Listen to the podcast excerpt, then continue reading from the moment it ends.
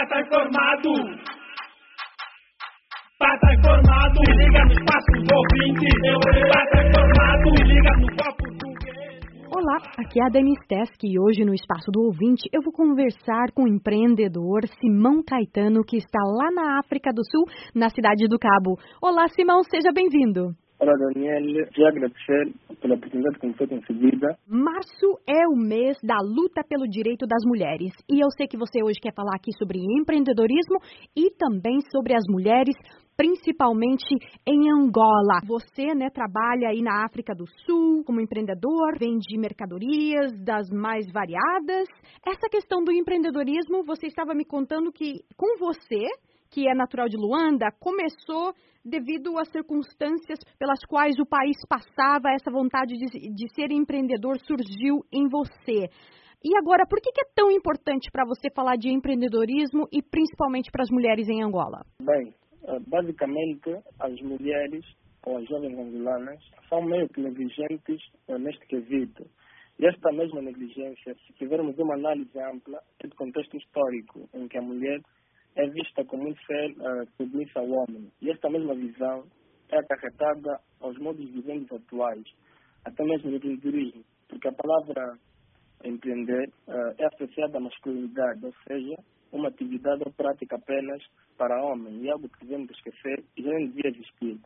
Uh, porque, por esta mesma razão, estes mesmos padrões que nos foram impingidos faz com que as mulheres desinteressem-se sobre o assunto mesmo ainda que aspirem à liderança ou que queiram ser donos de si, que queiram atingir a tão desejada independência financeira, acabam por matar melhor ou fazer com que o potencial delas adormeça e muitas chegam a pensar que na melhor das hipóteses é difícil e que na pior das hipóteses conciliar a vida pessoal e profissional uh, seja um bicho de sete cabeças.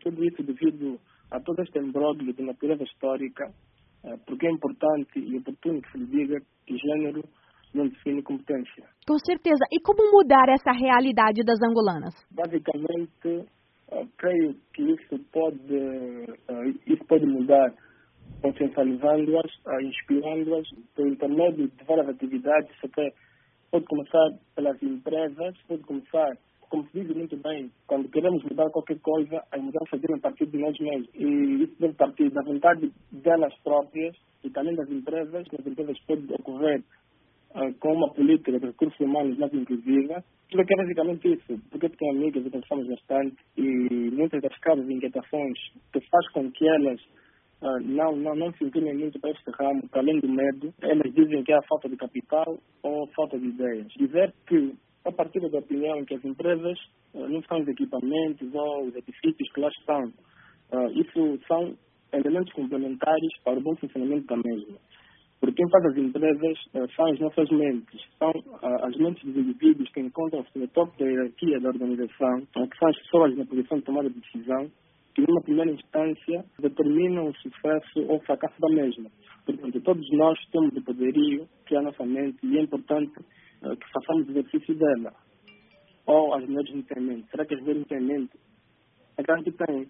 E é mais um motivo para que elas se alegrem. Eh, porque todos nós temos a mente, é a nossa maior arma no mundo do empreendedorismo. Portanto, eh, foi um exemplo rápido de uma empresa na qual sou sócio que foi fundada recentemente. Dizer que foi fundada sem capital algum, foi necessário apenas um computador, a internet já foi. Portanto, reitero a importância do exercício das nossas mentes. Porque para desenvolver um empreendimento uh, ou empresa, tudo surge de uma ideia.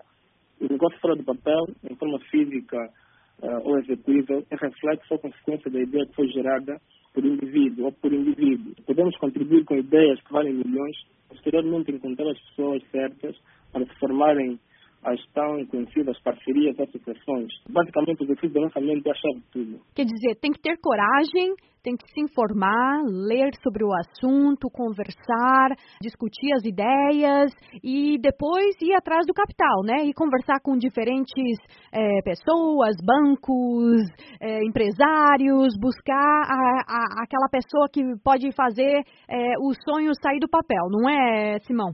Exatamente, porque se não tem capital, devemos ter ideia e assim juntarmos aos outros, né, as pessoas que têm o capital, para formar uma equipa e quem sabe um de sucesso.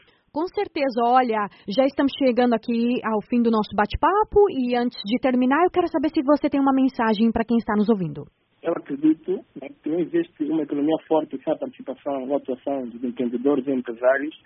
Eu acredito que Angola, onde a maior parte das jovens estão desligadas do assunto, que possamos despertar mentes adormecidas e fazer nascer ou reavivar uh, este desejo dentro de muitas delas e fazer com que Angola seja um país forte economicamente e com participação das jovens angolanas empreendedoras. Porque eu acredito nela, acredito nelas, uh, melhor, acredito no potencial humano uh, das jovens angolanas. Simão Caetano, foi um prazer tê-lo aqui no Espaço do Ouvinte. Muito obrigado, Daniel. Prazer todo mundo.